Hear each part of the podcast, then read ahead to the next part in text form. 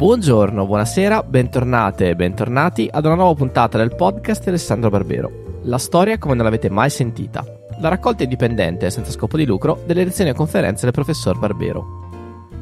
La puntata Barbero Riserva di oggi risale all'autunno 2019 e viene dal ciclo di lezioni del professore organizzato ogni anno da Intesa Sanpaolo al suo Grattacielo di Torino.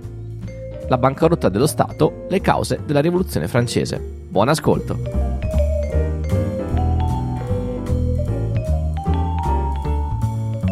Buonasera, abbiamo qualche minuto di ritardo perché abbiamo voluto far entrare veramente tutti quelli fino all'ultimo posto libero, quindi siamo andati veramente con il contagocce per cercare di non lasciar fuori nessuno, anche se come le altre volte avremo lo streaming e quindi anche molti da casa, da altri posti ci stanno seguendo e ci stanno seguendo con molta attenzione fin dal primo incontro. Questa sera siamo all'ultima serata delle lezioni del professor Barbero, parleremo di rivoluzione francese e come sempre avremo qualche sorpresa, qualche cosa che non abbiamo mai saputo di quel periodo storico, perché come sempre lui ci porterà delle storie, degli aneddoti e qualche cosa che si nasconde dietro la storia che noi abbiamo tutti studiato. Visto anche che abbiamo già perso qualche minuto, non voglio rubare altro tempo, siamo contenti che anche quest'anno il professore abbia confermato le sue lezioni e vorremmo già prenotarlo per il prossimo anno, quindi ci prepariamo già. Vi invito come sempre ancora a seguirci sugli altri appuntamenti che ci saranno da qui a fine anno e in particolare la mostra che faremo nel periodo natalizio.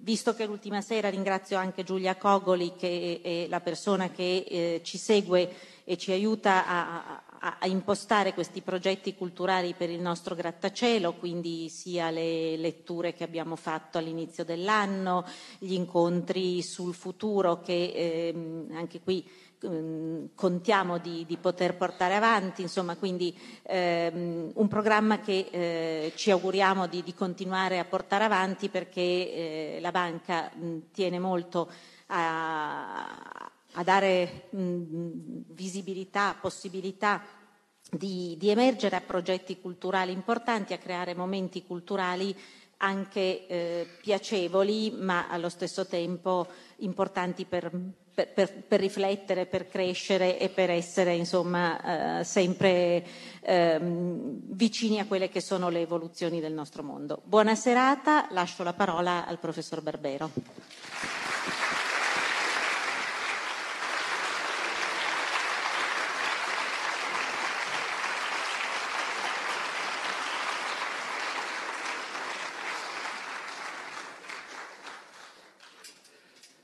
Buonasera a tutti. Questa sera, come dire, siete le cavie di una lezione su cui ho lavorato e dovrei lavorare forse ancora un pochino, giudicherete voi. Fatto sta che si tratta, non è uno degli argomenti di cui io mi occupo di solito, le cause finanziarie della Rivoluzione Francese, ma è una cosa che mi ha sempre incuriosito e qui come dire, ho colto l'occasione di provare a capirci qualcosa di più. Non sono sicurissimo di aver capito tutto, ma quello che è certo è che se uno va a vedere come mai è scoppiata la Rivoluzione Francese ci si rende conto che i motivi sono tanti.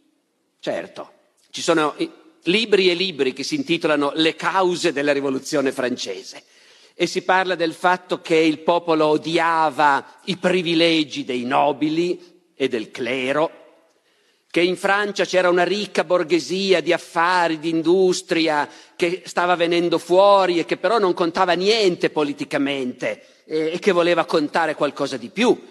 E poi si legge che importano anche la miseria dei poveri, i cattivi raccolti, il prezzo del grano e quindi del pane che schizza alle stelle e quindi il malcontento, le rivolte popolari, la fame. Ma in realtà la cosa che noi racconteremo questa sera è un'altra. Quello che proveremo a raccontare è il colossale buco di bilancio della monarchia francese, accumulato in un secolo di spese folli e tassazione delirante, che alla fine costringerà il re a quel passo che sappiamo tutti che è l'inizio della Rivoluzione Francese, la convocazione degli Stati Generali. Io giurerei che ce la ricordiamo tutti questa formula dai tempi della scuola. Cosa vuol dire? Perché è così drammatico? Proveremo a dirlo verso la fine di questo incontro, ma certamente se il re Luigi XVI ha dovuto a un certo punto convocare gli Stati Generali senza sapere che la conseguenza sarebbe stata che nel giro di 4 anni gli avrebbero tagliato la testa, è per via della catastrofe del bilancio della monarchia francese.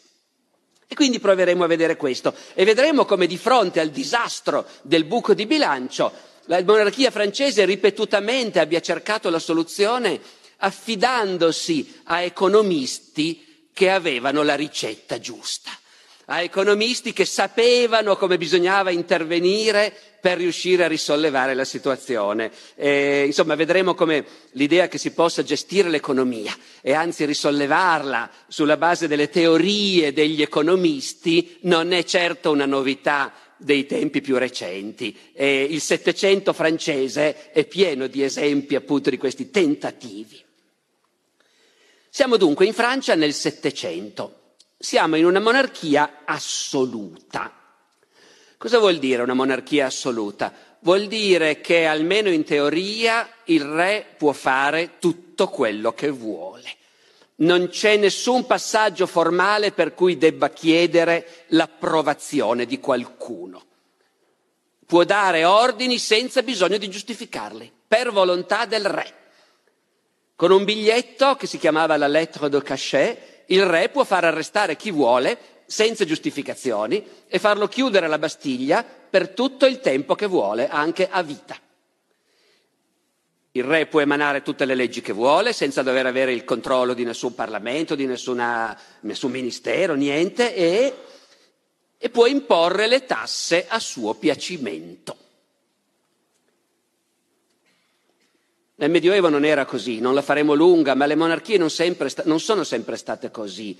Per secoli i re hanno avuto dei poteri nel regno che bilanciavano il loro, la grande nobiltà, ma invece dal tempo almeno di Luigi XIV, il re Sole, in Francia la monarchia è assoluta. Avete presente il re Sole? Lo Stato sono io. Cosa vuol dire lo Stato sono io, appunto? Certo, esistono. Non è che non esistano consiglieri, segretari, ministri, ma sono tutti agli ordini del re. Sulla monarchia francese all'inizio del Settecento, la monarchia del Re Sole, noi abbiamo, fra l'altro, una testimonianza affascinante nelle memorie di un grande nobile dell'epoca, si chiama il Duca di Saint-Simon. Saint-Simon è un nobile che attraversa tutta l'epoca della maturità e della vecchiaia del Re Sole, poi vivrà ancora a lungo, fino alla metà del Settecento, scrivendo le sue memorie, che sono un'opera fluviale, 7-8 volumi di 1000 pagine l'uno, piene di pettegolezzi, di aneddoti e anche di riflessioni su cosa voleva dire vivere sotto la monarchia assoluta del Re Sole, di Luigi XIV. E Saint-Simon è un esponente di quelle forze nel regno che in realtà non sono per niente contente che la monarchia sia assoluta. Al tempo della rivoluzione saranno i borghesi, gli intellettuali, gli illuministi che protesteranno. Qui siamo all'inizio del Settecento, quasi un secolo prima. Quelli che protestano sono i grandi nobili, i principi, i duchi come Saint-Simon, che erano abituati a contare molto nel regno, e l'idea che invece il re è un potere assoluto dà fastidio soprattutto a loro. Saint-Simon traccia un quadro terribile degli ultimi anni del regno del Re Sole. Gli anni in cui la Francia è impegnata in una guerra disastrosa contro tutto il mondo, la guerra di successione spagnola. Questa guerra va malissimo. È interessante, Saint-Simon, che scrive molti anni dopo, dice: quella guerra andava malissimo individua un momento preciso. A partire dalla catastrofe di Torino. Avete presente l'assedio di Torino del 1706? L'abbiamo sentito tutti, no? Pietro Micca poi arriva il principe Eugenio e libera la città dall'assedio francese. Noi lo conosciamo tutti a Torino quell'episodio, e potremmo anche pensare che sia però un episodio che interessa a noi perché siamo torinesi e che di per sé sia una vicenda un po' minore, un po' provinciale. Saint-Simon, decenni dopo, dice: la rovina della Francia è cominciata con la catastrofe di Torino, quando siamo stati buttati fuori dall'Italia. Da quel momento in poi la Francia non conta più niente in Italia, e da lì è cominciata la nostra rovina. Siamo nel 1710, 4 anni dopo il disastro di Torino. La Francia è in miseria, è appena uscita dall'inverno più spaventoso del secolo.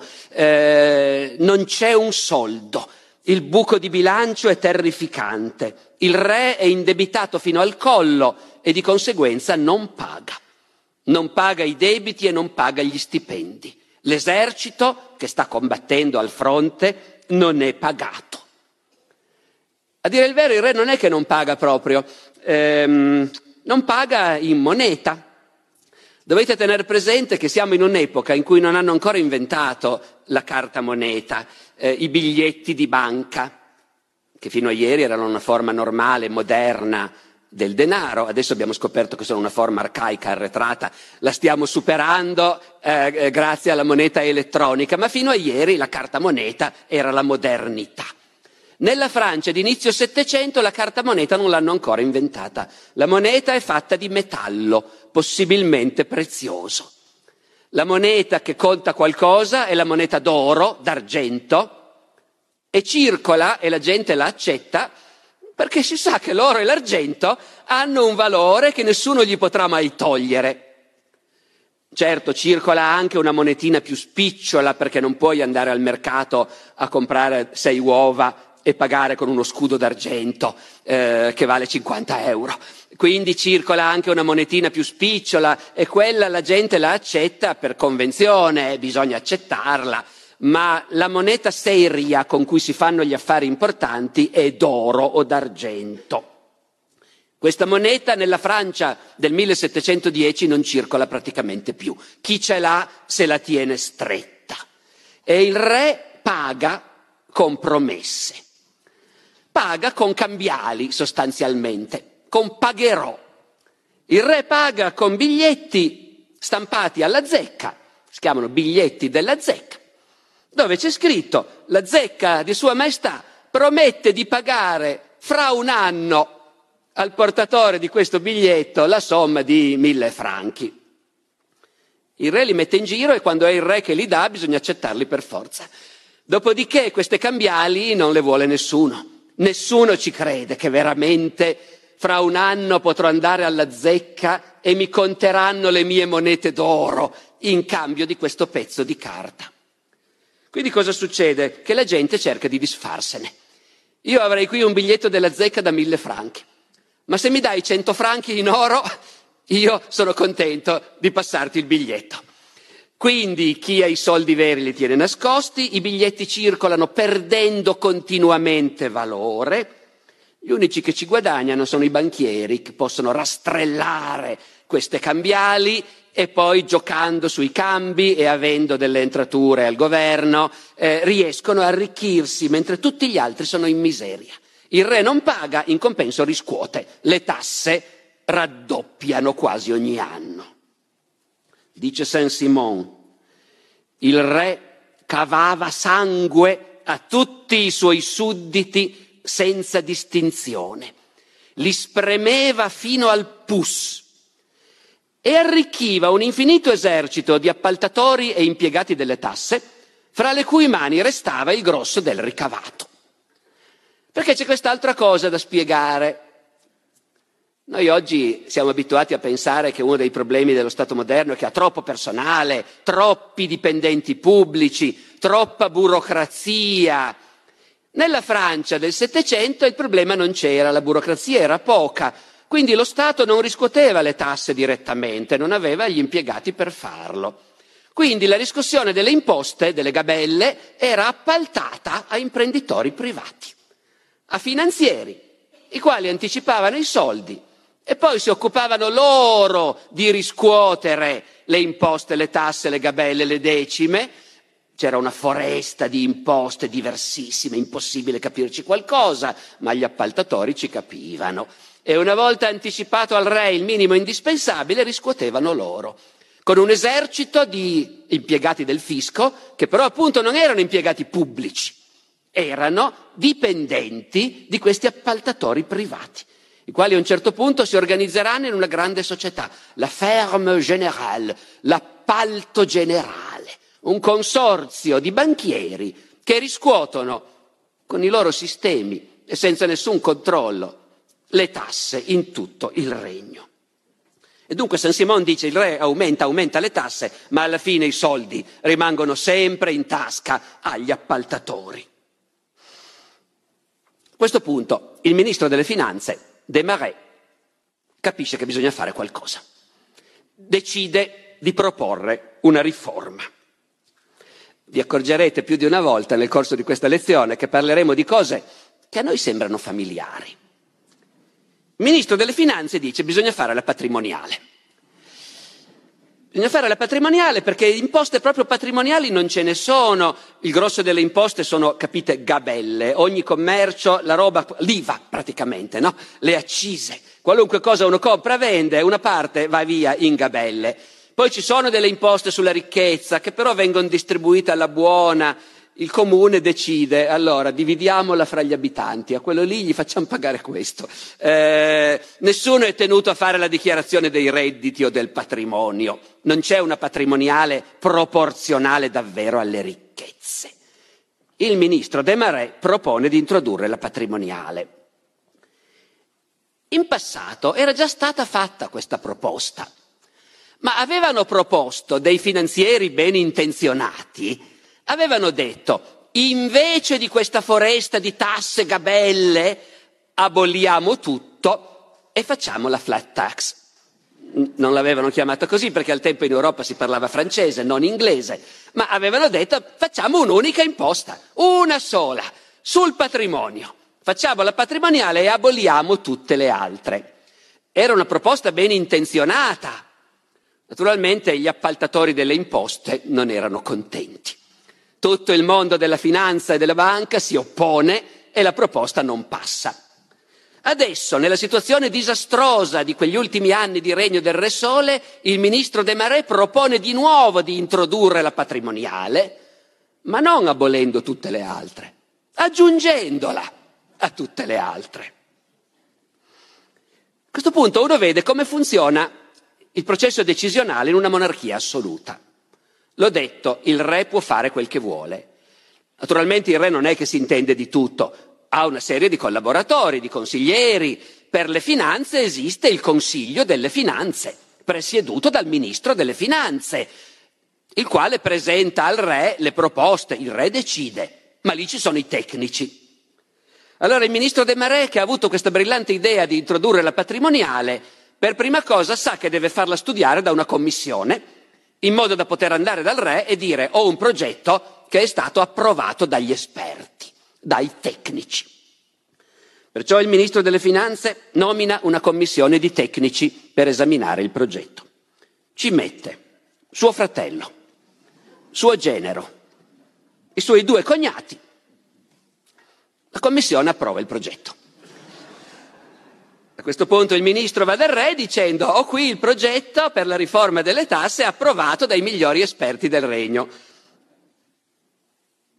È interessante l'obiezione che fa a questo punto Saint-Simon, che ci racconta nelle sue memorie questi retroscena. È interessante perché ci fa capire una mentalità diversa dalla nostra. Loro sono abituati a pagare tasse all'infinito, spremuti appunto. Viene fuori non solo il sangue ma il pus, dice Saint-Simon. Però nessuno finora era costretto a rivelare il suo patrimonio. Si andava tutt'al più a stima. Invece questa nuova tassa prevede che si facciano accertamenti e che ognuno debba dichiarare il suo patrimonio. Questa cosa a cui noi ci siamo abituati come normale, a Saint-Simon sembra una cosa da incubo, inconcepibile. Dice: ma capite, questa cosa svelerà i segreti di tutte le famiglie. Le cose tenute accuratamente nascoste in ogni famiglia, provocherà litigi furibondi tra marito e moglie, tra fratelli, metterà in piazza faccende private, rovinerà il credito, perché chi potrà ancora ottenere credito se si saprà davvero qual è il suo patrimonio? Saint-Simon dice, perfino il re si è spaventato. Il re, benché fosse abituato alle imposte più enormi, non riuscì a non spaventarsi di questo progetto. Dice, perfino i suoi domestici si accorgono che il re ha qualcosa che lo rode, il re è insolitamente preoccupato. Gli sembra spaventoso costringere i suoi sudditi a questa cosa. Alla fine è talmente tormentato che si rivolge al suo confessore, un gesuita, il padre Letellier. Il confessore del re è una vecchia volpe, che gli dice, farò esaminare la questione. Dopo qualche giorno il padre Letellier arriva dal re Luigi con un parere scritto dei teologi della Sorbona, la massima autorità teologica del regno, i quali teologi della Sorbona dichiarano che in realtà tutti i beni dei sudditi appartengono al re. Perciò quando il re prende, sta prendendo roba sua e non deve assolutamente avere degli scrupoli di coscienza. Da quel momento tutti si accorgono che il re è di nuovo sereno e di buon umore. Saint-Simon è sconvolto. Vedete che cos'è un re abbandonato in mano a un tale confessore e che parla solo con lui, e cosa diventa uno Stato abbandonato in tali mani. Il re, messo tranquillo dal padre Letellier e dal parere della Sorbona, non dubitò più che tutti i beni dei suoi sudditi non fossero suoi e che quel che non prendeva e che gli lasciava era per pura grazia. Siamo qui veramente al vertice dell'idea di monarchia assoluta. Il re non solo può decidere qualunque cosa, ma è tutto suo. A questo punto la prassi prevede però comunque l'approvazione del progetto da parte del Consiglio delle Finanze. Il Consiglio delle Finanze è composto da ministri, principi, consiglieri, è presieduto dal ministro delle Finanze, ma si riunisce in presenza del re. Di nuovo, come funziona la monarchia assoluta? A corte tutti sanno che si prepara questo progetto, ma nessuno l'ha letto. Sono tutti terrorizzati. Un bel giorno si riunisce il Consiglio delle Finanze. Il ministro arriva col progetto nella borsa, ma mentre lo tira fuori, il re prende la parola per primo. Il re prende la parola e dice, voi lo sapete che viviamo un momento difficile, i problemi sono enormi. Il ministro ha preparato un progetto per trovare nuove risorse e io, il re, l'ho letto e devo dire che è ottimo questo progetto. E sono sicuro che anche voi, quando l'avrete sentito, sarete d'accordo. A questo punto il ministro prende la parola, spiega che è tutta colpa della guerra, del nemico che si rifiuta di fare la pace, la Francia rischia di essere invasa, è assolutamente indispensabile ricorrere a mezzi estremi, ma se introduciamo questa nuova tassa andrà tutto bene. Il re potrà pagare i debiti, potrà pagare gli stipendi, il denaro entrerà in circolo, tutti saranno più ricchi. Fatto questo fervorino, il ministro si mette direttamente a leggere l'editto, che è molto lungo. Lo legge tutto. Quando ha finito nessuno parla. Siccome nessuno parla, il re si rivolge al consigliere più anziano e gli chiede un parere. Il consigliere più anziano dice, maestà, io veramente per dare un parere avrei bisogno di leggermelo io con un po' di calma. Se posso portarmelo a casa e studiarlo, io in questo modo francamente no, io chiederei la grazia di potermi astenere. Il re dice, sì certo, ha ragione, effettivamente, è inutile chiedere un parere. Il ministro ha già studiato il progetto, meglio di così non potrebbe venir fuori, perciò io vi chiederei senz'altro se lo approvate. Il consiglio approva. Saint-Simon. Così fu chiusa questa faccenda sanguinosa e immediatamente dopo firmata, sigillata, registrata fra i singhiozzi soffocati e pubblicata fra il pianto generale. Il prodotto non si avvicinò neanche lontanamente a quello che si erano immaginati in quella commissione di antropofagi. E il re non pagò neanche un soldo in più di quel che faceva prima. In compenso tutti quanti vennero spremuti ancora una volta. Solo i finanzieri si salvarono, perché era impossibile sapere cosa avevano davvero in portafoglio. Questa è la situazione quando nel 1715 muore il re Sole.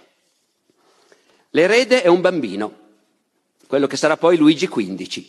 È il pronipote del re Sole. Il re Sole è vissuto molto a lungo, gli è morto il figlio, gli è morto il nipote, adesso l'erede è il pronipote. È un bambino, perciò ci sarà una reggenza. Per 8 anni, dal 15 al 23, per 8 anni la Francia è governata da un reggente, il Duca d'Orléans, zio del piccolo re. Durante la reggenza viene fuori che, appunto, la situazione finanziaria è catastrofica. Bisogna assolutamente fare qualcosa. Cosa facciamo? Una proposta è di dichiarare bancarotta. Lo si può fare. Altri re in passato l'hanno fatto. Il re dichiara bancarotta vuol dire semplicemente che il re dichiara che i suoi debiti sono annullati. Non pagherà nessuno. Questa misura provocherà disastri, impoverimenti, rovina di molti, ma salverà il regno. Mentre discutono seriamente se dichiarare bancarotta, capita a Parigi un signore che promette di avere la soluzione. È uno scozzese, si chiama John Law, come la legge, Law. John Law è un economista di una famiglia di banchieri. I banchieri sono dappertutto in questa storia. Io cerco di non parlarne male, naturalmente, data la sede in cui ci troviamo. Giudicherete voi. I banchieri...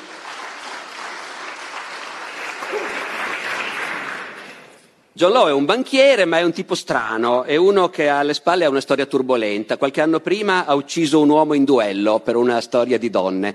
Avendo ucciso un uomo in duello, in Inghilterra la legge è piuttosto severa, è stato condannato a morte ed è rimasto a lungo in galera in attesa di essere impiccato. Poi, siccome aveva dei buoni avvocati, è riuscito a far derubricare il reato a omicidio colposo. Per omicidio colposo si può uscire su cauzione.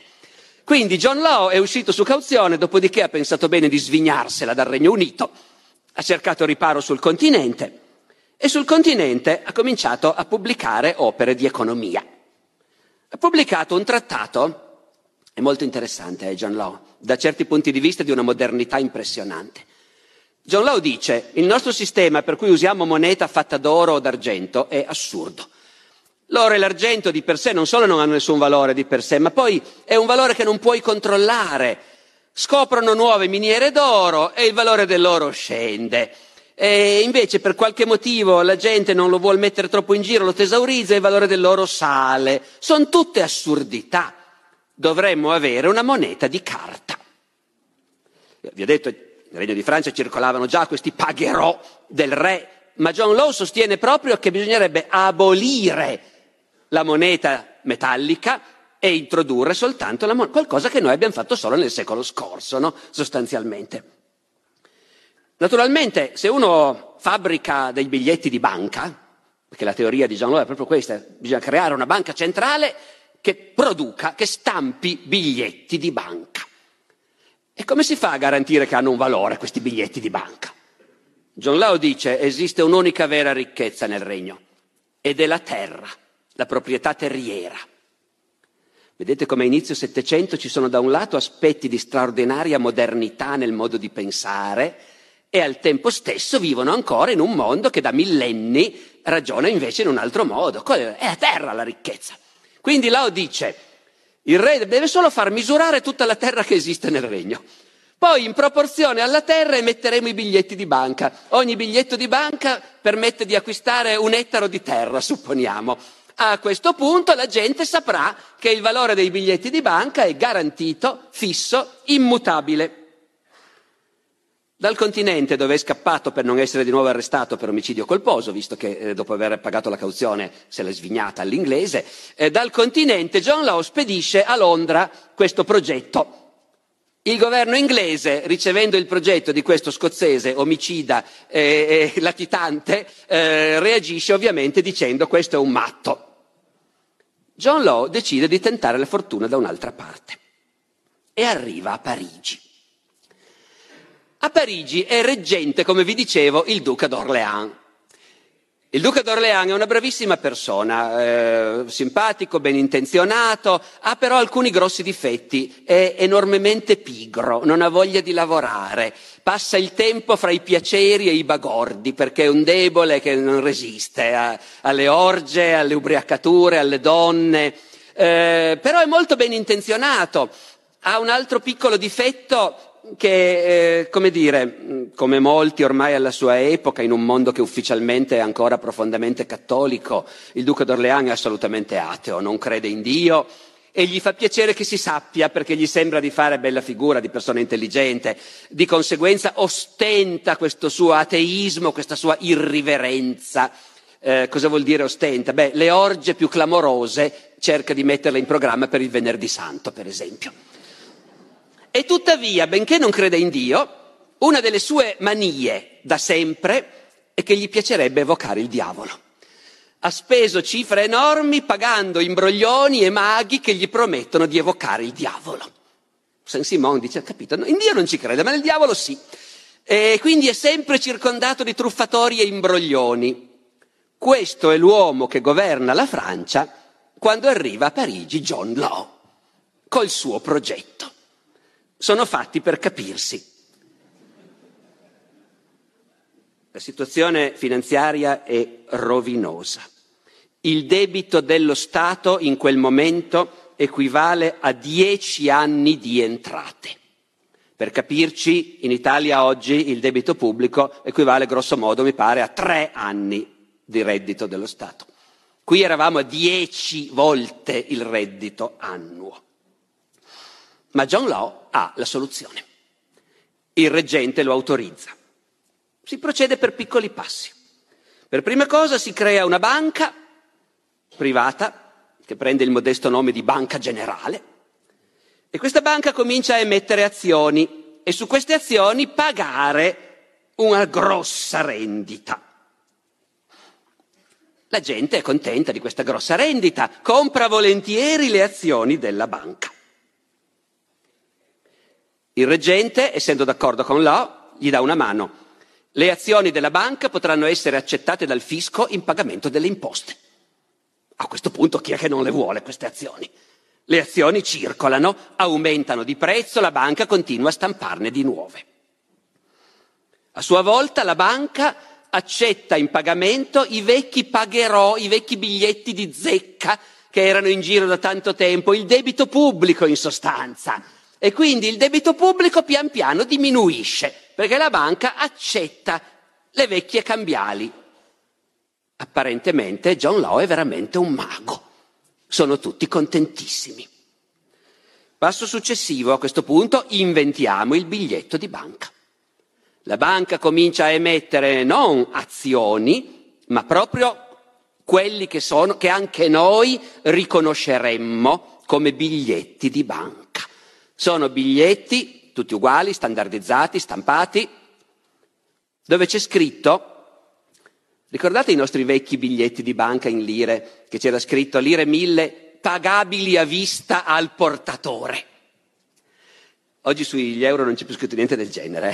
L'euro è una cosa astratta, ma le vecchie lire erano ancora, diciamo, in teoria, l'idea era ancora, questo biglietto da 1000 lire, non sono 1000 lire, le 1000 lire te le dà la banca se vuoi quando tu vai a portarle il biglietto, pagabili a vista al portatore.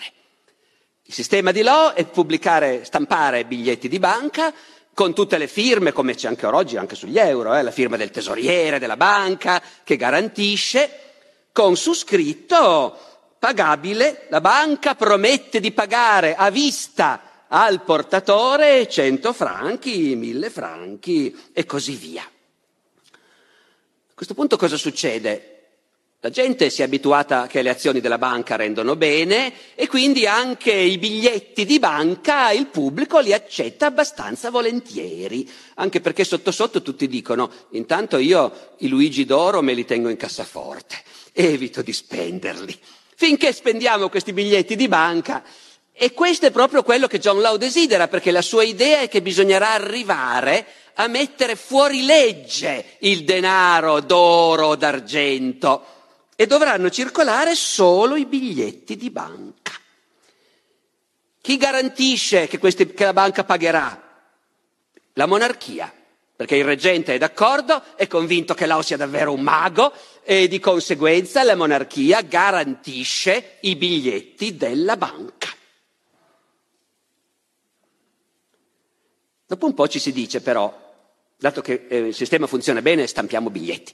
Si stampano biglietti.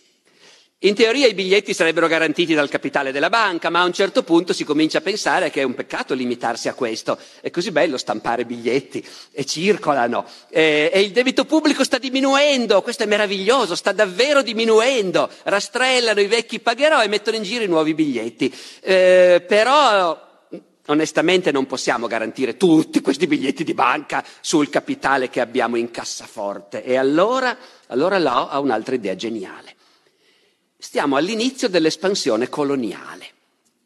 La Francia pensa di poter diventare una grande potenza coloniale all'inizio del Settecento. Ha il Canada, ha la Louisiana, prevede alle Antille, prevede grandi allargamenti in America. E si prevede che l'America darà ricchezze fenomenali.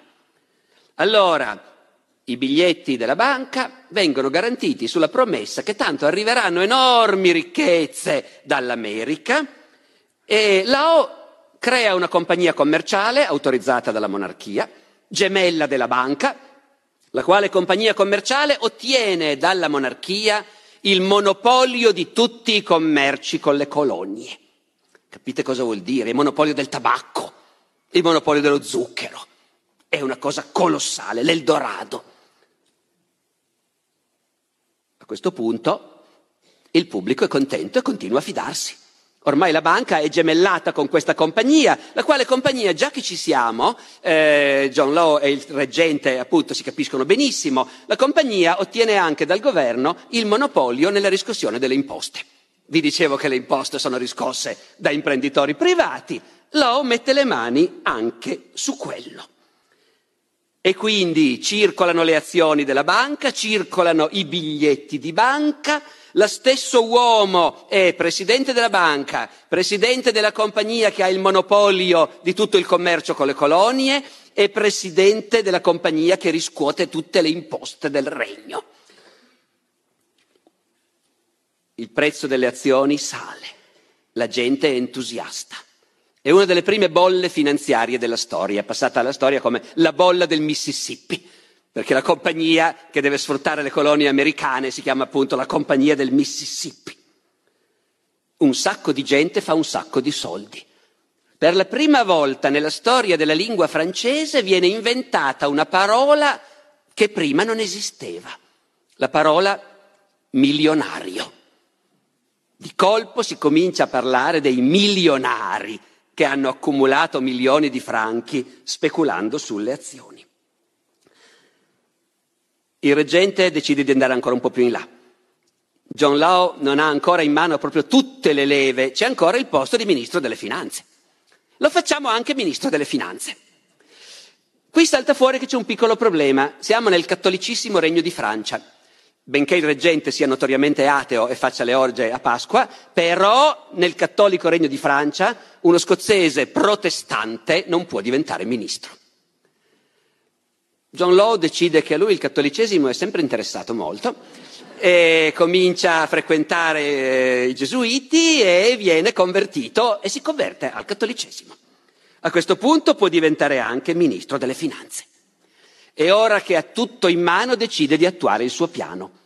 Un po' per volta metteremo fuori legge l'oro e l'argento, rimarranno solo i biglietti di banca.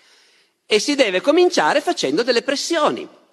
Qui devo dire l'analogia è incredibile col problema che abbiamo oggi di ridurre l'uso del contante. favorire il passaggio alla moneta elettronica, che in teoria un giorno dovrebbe essere l'unica forma di moneta, e allora si mettono degli ostacoli all'uso del contante. Il ministro, che è sempre Law, stabilisce il divieto di tenere in casa più di 500 franchi in oro. Oggi è vietato spenderli in contanti, no? Più di 3.000 euro in una... Ecco. Allora lui dice, vietato tenerli in casa. Naturalmente cominciano le denunce anonime e la polizia comincia le perquisizioni a casa della gente per trovare l'oro fuori legge. A questo punto la gente comincia a preoccuparsi, perché sui biglietti di banca c'è scritto 1.000 franchi pagabili a vista al portatore, e questo vuol dire in buon francese che io domani vado in banca e mi danno 1.000 franchi in oro. Ma se comincio a sospettare che il governo con l'oro ce l'ha e che minaccia di metterlo fuori legge, allora io potrei anche preoccuparmi. Il pubblico si preoccupa. Qualcuno si lamenta, giornalisti, pubblicisti, cominciano a uscire lamentele contro il ministro. Siamo nella monarchia assoluta. Chi si lamenta pubblicamente viene arrestato e deportato nelle colonie. Dopodiché l'opinione pubblica ufficialmente non protesta più, ma la preoccupazione serpeggia. E finalmente arriva il momento in cui, fatti due conti, qualche grosso speculatore, detentore di un'enorme quantità di biglietti di banca, decide di andare in banca a farseli pagare in oro. I primi sono, guarda caso, alcuni grossi nobili principi del sangue, il Duca di Borbone, il Principe di Conti, gente che ha, come dire, le antenne e le informazioni giuste. L'insider trading naturalmente non è stato inventato da noi. Questi che hanno le informazioni giuste, ecco, un bel giorno la gente vede il Duca di Borbone, cugino del re, che personalmente, già che c'è, accompagnato da una serie di lacchè con le valigie, si presenta in banca e cambia tutti i suoi biglietti di banca in monete d'oro. A questo punto, naturalmente, è il panico. La folla si precipita alla sede della banca, in Rue Quincampoix a Parigi, che giustamente è una vietta proprio dietro la borsa. Anche oggi a Parigi, il quartiere degli affari è quello. La folla si precipita, 17 morti schiacciati alle porte della banca. La banca per un po' paga, poi chiude, e il reggente non ha altra alternativa se non dichiarare che i biglietti della banca sono fuori corso. Ci dispiace, ma non pagheremo nessuno. Il tesoriere e il direttore della banca che firmavano i biglietti finiscono naturalmente alla Bastiglia, dritti filati. John Law è scappato in tempo. Ha avuto anche lui una soffiata, ha lasciato il regno, è andato a Venezia, dove nessuno gli può mettere le mani addosso e dove morirà anni dopo. A questo punto, lamentele generali, una quantità di speculatori rovinati. Il reggente, devo dire, gestisce la cosa decorosamente. Per esempio, una cosa che anche oggi, se si riuscisse oggi, lascerebbe tutti stupefatti, decreta che con quel poco che c'è riusciamo a pagare qualcosa, ovviamente, ai risparmiatori truffati, e si comincia a pagare i piccoli. I piccoli in gran parte riescono a rientrare di quello che avevano speso. Molti grossi sono rovinati. Ma intanto il debito pubblico effettivamente è evaporato. Tutto sommato le finanze della monarchia sono più solide di quanto non fossero prima. C'è solo un piccolo problema: l'idea della carta moneta era una buona idea, ma in Francia per 2 secoli nessuno parlerà più di carta moneta. Sarà assolutamente impossibile anche solo menzionare al pubblico francese l'idea di far circolare dei biglietti di banca, dopo l'esperienza che hanno fatto col sistema di Law. Voi direte, siamo molto lontani dalla Rivoluzione Francese, quando è che ci arriviamo? Siamo ancora nel 1720, effettivamente. Ma in realtà la bolla del Mississippi e il suo crollo, con tutto questo caos generale, davvero alla fine lascia alla monarchia la sensazione che le cose non vanno poi più così male. Effettivamente, Law dicevo, il debito pubblico è quasi sparito. Si può ricominciare a prendere in prestito, si può ricominciare a fare debito. La reggenza finisce, il re bambino è diventato giovanotto, sarà il re Luigi XV, che regnerà per una cinquantina d'anni. Passerà alla storia come Luigi il bene amato. In realtà gli storici sono tutti abbastanza d'accordo che fosse uno scemo, che il suo regno sia stato disastroso. Fra l'altro la Francia combatte e perde la guerra più importante del secolo, la guerra dei 7 anni, che è la guerra coloniale, per cui i francesi perdono il Canada e vengono buttati fuori dall'India, e quindi viene fuori già chiaramente che l'Inghilterra è la grande potenza del futuro. Ma la Francia quasi non se ne accorge, continua a illudersi di essere lei la grande potenza. È una cosa che i francesi non hanno mai perso del tutto, naturalmente. E del resto la Francia è ancora la capitale del mondo dal punto di vista intellettuale, è l'epoca degli illuministi, avete presente, Voltaire. Ecco, i filosofi francesi spadroneggiano in tutte le capitali d'Europa. La Francia si sente forte, ricca, prospera, culla della civiltà. È il re Luigi XV che ama i suoi piaceri e ha tante amanti costose, in particolare Madame de Pompadour. E il re Luigi XV spende, espande, e i suoi ministri prendono in prestito. Per quasi 50 anni si fa finta di niente. Come vedete ci siamo avvicinati rapidamente.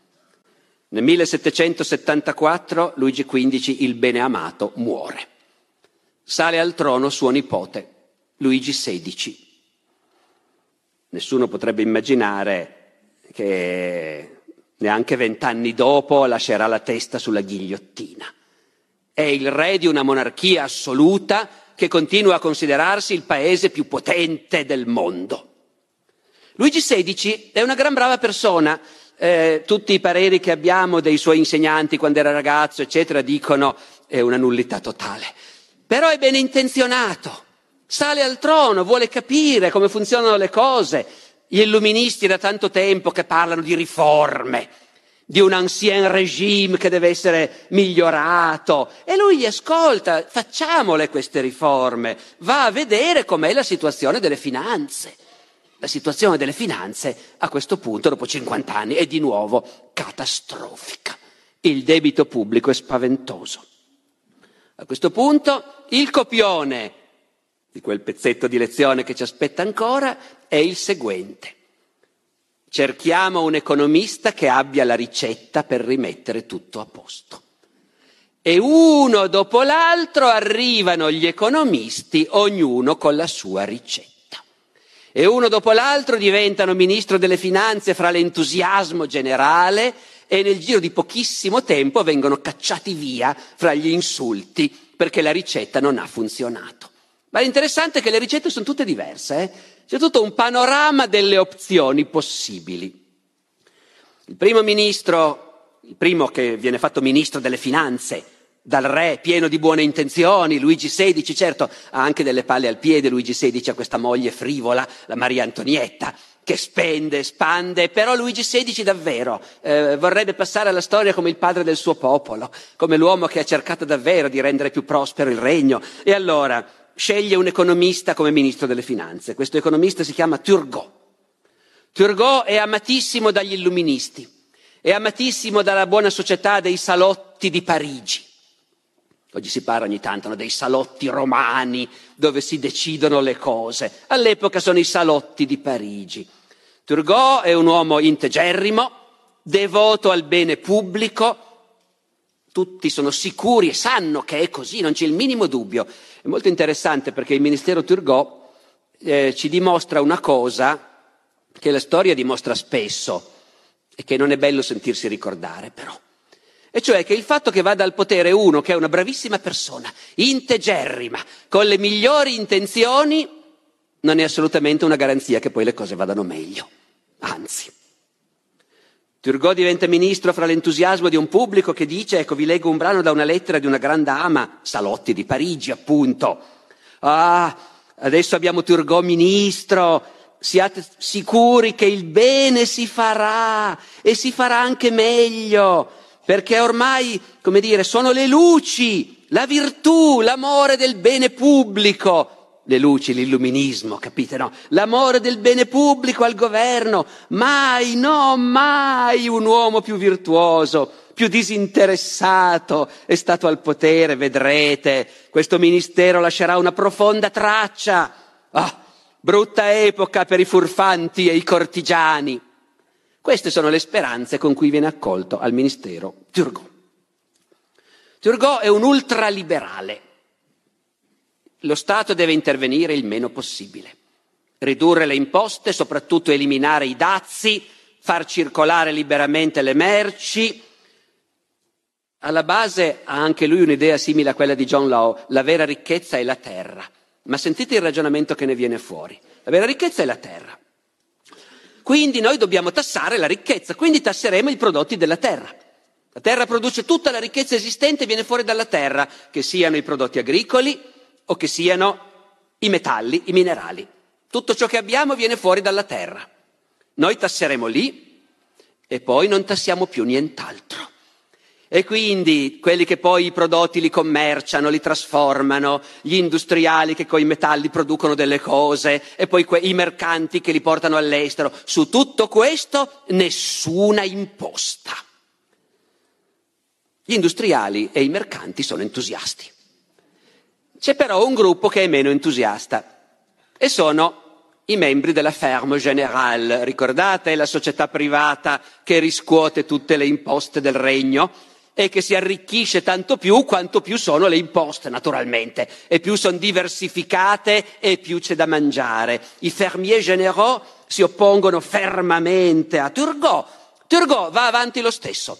Aboliamo tutte le imposte sul commercio del grano, che è il commercio più importante in un mondo di poveri dove la maggior parte della gente mangia pane. Aboliamo tutte le imposte sul commercio del grano. Purtroppo però l'economia non è una scienza esatta e ogni tanto ci sono delle ironie. Quello stesso anno il raccolto del grano è disastroso e di conseguenza il prezzo del grano schizza alle stelle e i poveri fanno la fame. E di chi è la colpa? Del ministro Turgot, che ha voluto abolire tutte le imposte e i controlli sul commercio del grano. Risultato, il grano è aumentato di prezzo. La gente al di là di questo non vede ed è anche difficile dargli torto, visto che muoiono di fame. Di conseguenza cominciano le rivolte, le insurrezioni per il grano. Il ministro Turgot è costretto a reprimerle con la forza. La sua popolarità comincia a diminuire. Il re gli dice: quel che abbiamo fatto finora chiaramente non basta. Qual è il prossimo passo? Bancarotta? No, Turgot è assolutamente contrario. Niente bancarotta, è una cosa disonesta. E allora aumentare le tasse? Mai.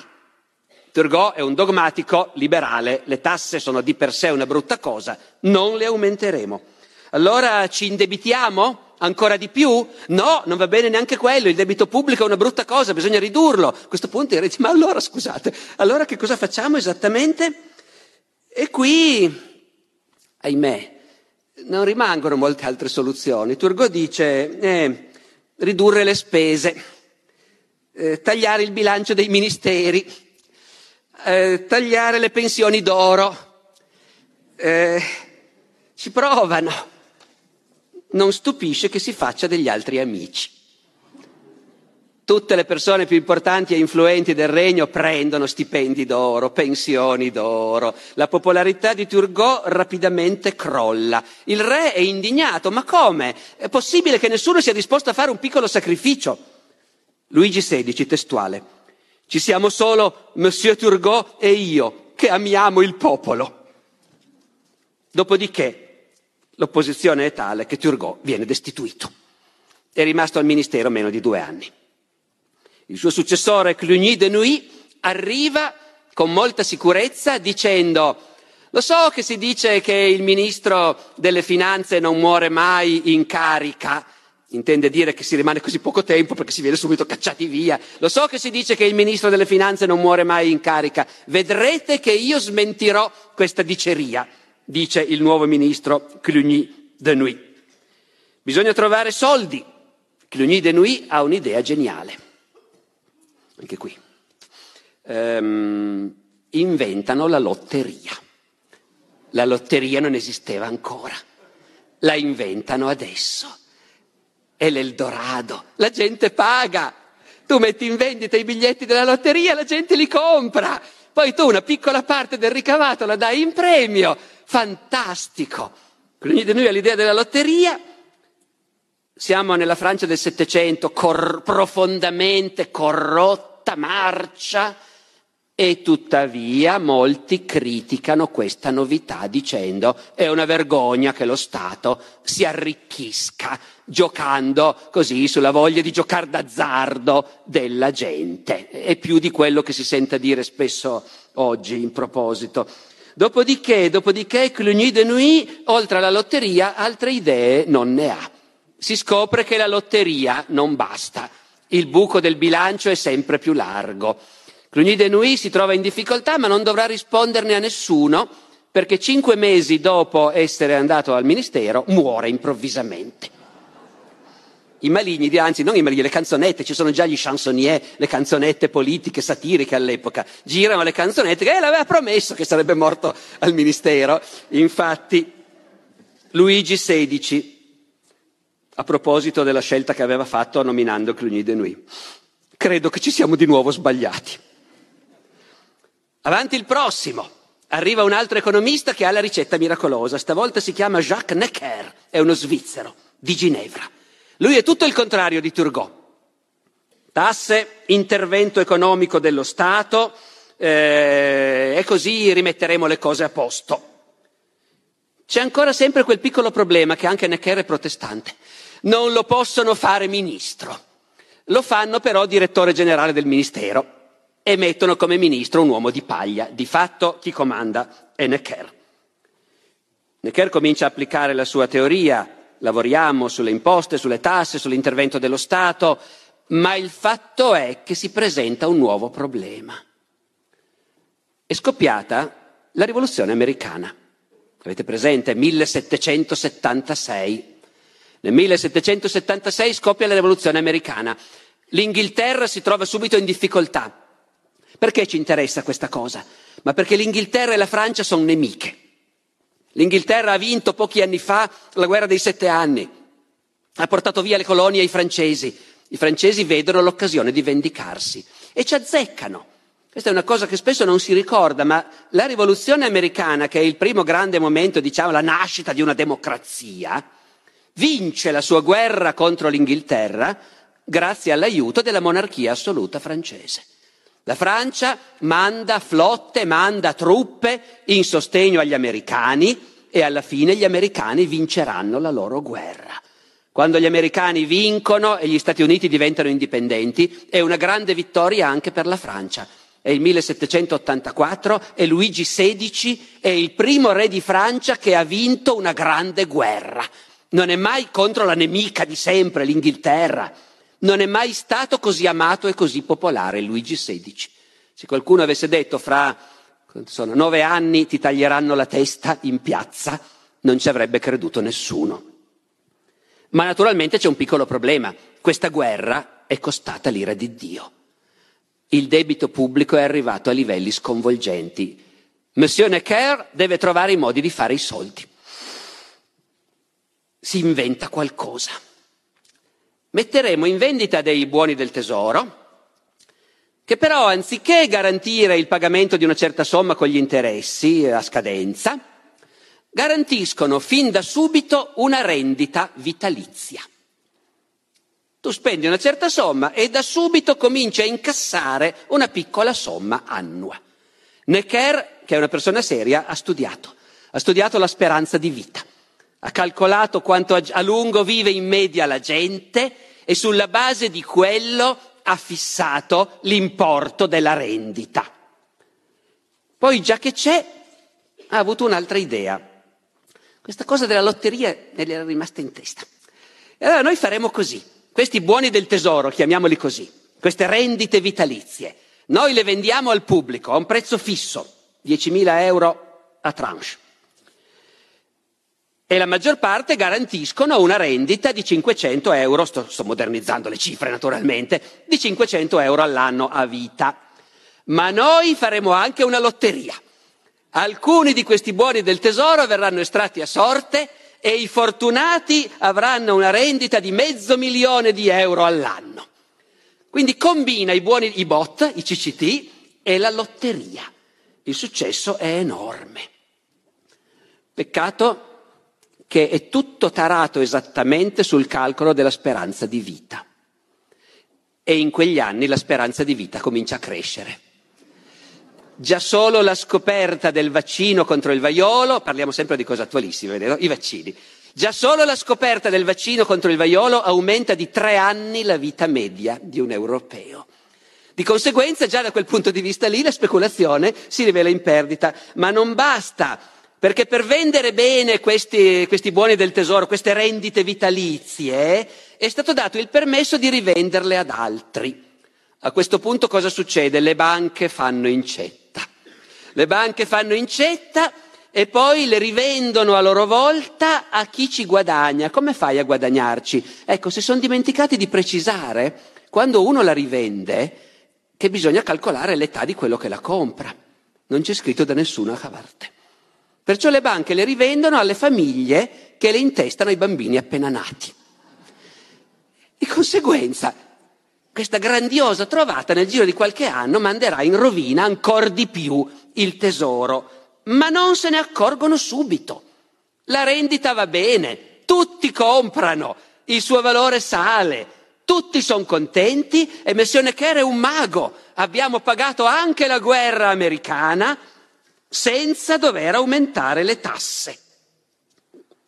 Poi ogni tanto Necker va a vedere, gli viene male quando si rende conto del livello del debito pubblico che sta salendo, ma non lo si dice a nessuno, siamo nella monarchia assoluta. I giornali pubblicano solo quello che vuole il governo, se un giornalista parla troppo finisce alla Bastiglia e quindi il pubblico non sa niente, solo Monsieur Necker nella sua stanza al ministero sa che il debito pubblico sta salendo. A un certo punto anche lui va dal re e dice: maestà, bisogna ridurre le spese. Bisogna ridurre le spese della corte, le pensioni d'oro.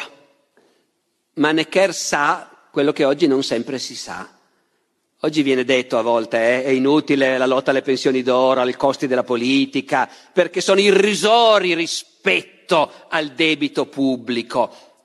Questo non vuol dire che non si debba farlo, secondo me, per quel che vi interessa, quello che penso io, ma insomma, secondo me queste cose vanno fatte, ma hanno un valore simbolico, hanno il senso di dare un senso di comunità in cui tutti dividono i sacrifici e si evitano gli eccessi, ma certamente non servono i tagli ai costi della politica a rimettere in piedi il bilancio. Al tempo di Necker le spese della corte, che tutti vedono, e che quindi i francesi criticano ferocemente, che fanno odiare Maria Antonietta e i suoi cortigiani, le spese della corte però rappresentano l'1% del bilancio e quindi non è che ci sia da tagliare chissà quanto.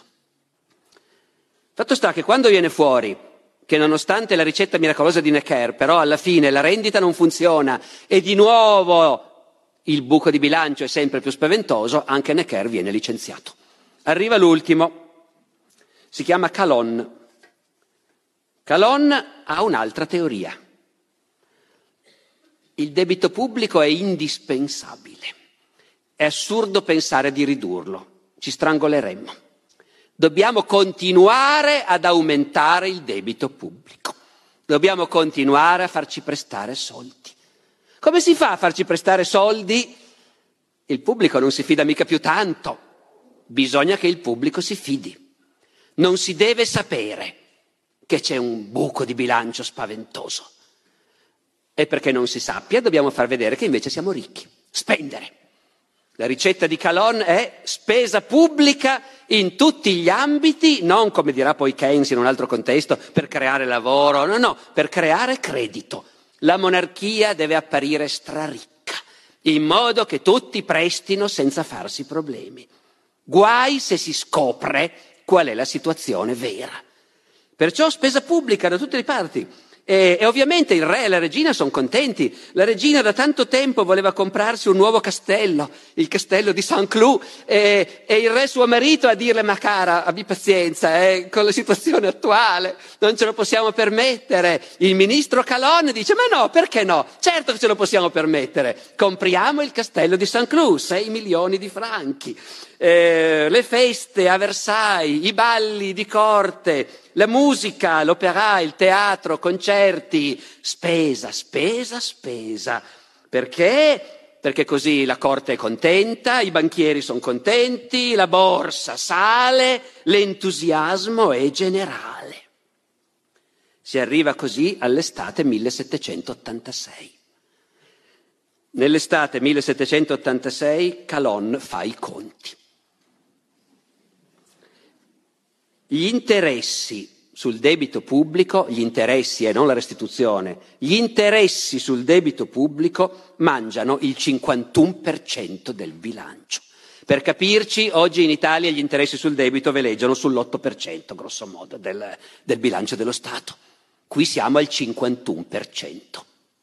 Ovviamente se uno guarda un bilancio dell'epoca è molto diverso dai nostri, eh? La spesa successiva, 26%, sono le spese militari. L'esercito, la flotta, le fortezze.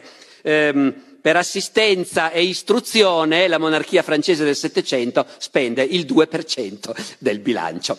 Ma comunque sia, il 51% in interessi del debito è una cosa inconcepibile. Luigi XVI, questo me lo sto inventando, non è agli atti, ma sicuramente avrà detto ci siamo sbagliati un'altra volta. Quello che è certo è che licenzia Calonne e a questo punto il paese, che sta scoprendo la verità, pretende una cosa con cui noi oggi chiudiamo. Il paese pretende che il re convochi gli Stati Generali. Convocare gli Stati Generali cosa vuol dire? Gli Stati Generali sono un'antica istituzione. I re francesi del Medioevo li convocavano regolarmente, perché nella Francia medievale nessuno avrebbe tirato fuori un soldo in tasse solo perché il re aveva detto ho deciso di aumentare le tasse. Un re francese del Medioevo per mettere delle tasse doveva radunare un'assemblea in cui venivano i principi, i baroni, i nobili, e venivano i vescovi, gli arcivescovi, il clero. E venivano anche i mercanti, i borghesi delle città, quelli che avevano i soldi. E a tutta questa gente riunita, i nobili, il clero, i mercanti, si dice anche i tre stati, a tutta questa gente riunita il re e i suoi ministri dovevano spiegare, ci servono soldi, dovevano dire quanti soldi servivano, per che motivo, e l'assemblea discuteva e poi magari approvava. Senza gli Stati Generali un re francese del Medioevo non poteva imporre neanche un soldo di tasse. Chiaramente ai re stava un po' stretto questo controllo. Noi siamo partiti dicendo la Francia di Luigi XIV è una monarchia assoluta. La Francia del Seicento era diventata una monarchia assoluta perché il re ormai era così forte che poteva imporre le tasse senza dover convocare gli Stati Generali. Li hanno convocati per l'ultima volta nel 1614. Dopo di allora, per 1,5 secoli, i re di Francia hanno governato senza più questa assemblea. Ma che questa assemblea era esistita in passato, la gente se lo ricordava. Se lo ricordavano soprattutto i nobili, che agli Stati Generali contavano molto, erano il primo Stato. Il clero era il secondo Stato. Tutti gli altri, il terzo Stato, che contava poco, però bisognava convocarlo, perché sono i mercanti che hanno i soldi poi, ecco. E nella Francia del 1788 si comincia a dire gli Stati Generali, quanto tempo è che non li convochiamo? E guardate dove siamo andati a finire. Il re non può continuare così, deve ascoltare il paese. E quelli che insistono più di tutti sono i nobili, senza sapere che fra 3 o 4 anni saliranno sulla ghigliottina insieme al re. Vogliamo gli Stati Generali, vogliamo mettere sotto controllo la monarchia. Il re è costretto a promettere che convocherà gli Stati Generali, e li convoca. Ha anche richiamato Necker al ministero nella disperazione. Il re e Necker aprono gli Stati Generali cercando di parlare del buco di bilancio.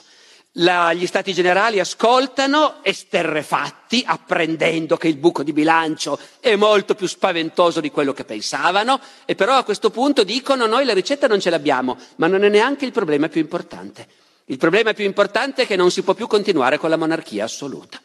Bisogna che questo paese in futuro sia governato in un altro modo. Bisogna che il re accetti di procedere con il continuo consiglio degli Stati Generali, che sia un'assemblea che rappresenta il paese e il re non può più continuare a governare da solo. Il risultato lo sapete. Il re per un po' esita, poi prova a far sciogliere gli Stati Generali rifiutano. Noi siamo il paese, noi siamo il popolo, noi abbiamo il potere. Il re senza di noi non è nulla. Il re prova a farli sciogliere a forza dall'esercito. Parigi insorge, 14 luglio 1789, presa della Bastiglia. Da quel momento gli Stati Generali diventano l'Assemblea Nazionale, il Parlamento, che rapidamente si impone come unico vero potere legale in Francia. Il re per un po' convive, coesiste, ma sotto sotto non sopporta questa umiliazione, comincia a tramare con le potenze straniere perché invadano la Francia, la cosa viene scoperta, il re e la regina sono arrestati, la situazione ovviamente è estremamente tesa, la gente è spaventata, si cominciano a tagliare le teste e comincia la fase del terrore della Rivoluzione Francese. Per chiudere, ultimissima cosa, fra tante teste che si tagliano, processi continui contro tutti quelli che sono considerati colpevoli di aver tramato con il re per abbattere gli Stati Generali, di aver tramato per ristabilire la monarchia assoluta, oppure di aver profittato. Ecco, tutti, lo stato d'animo è adesso devono venire a rendere conto tutti i profittatori, perché se non c'è un soldo è perché tutti hanno mangiato, adesso il popolo li giudicherà. Un bel giorno viene aperto un grande processo contro tutti i fermiers généraux, cioè contro tutti i finanzieri, tutti quelli ancora vivi, che sotto la monarchia avevano gestito la riscossione delle imposte. Vengono processati tutti insieme e l'8 maggio 1794 28 finanzieri ex fermier généraux vanno tutti insieme alla ghigliottina. E ci sarebbero tante altre cose da raccontare, ma insomma credo che il senso complessivo di questa storia a questo punto non sia sfuggito a nessuno. Grazie.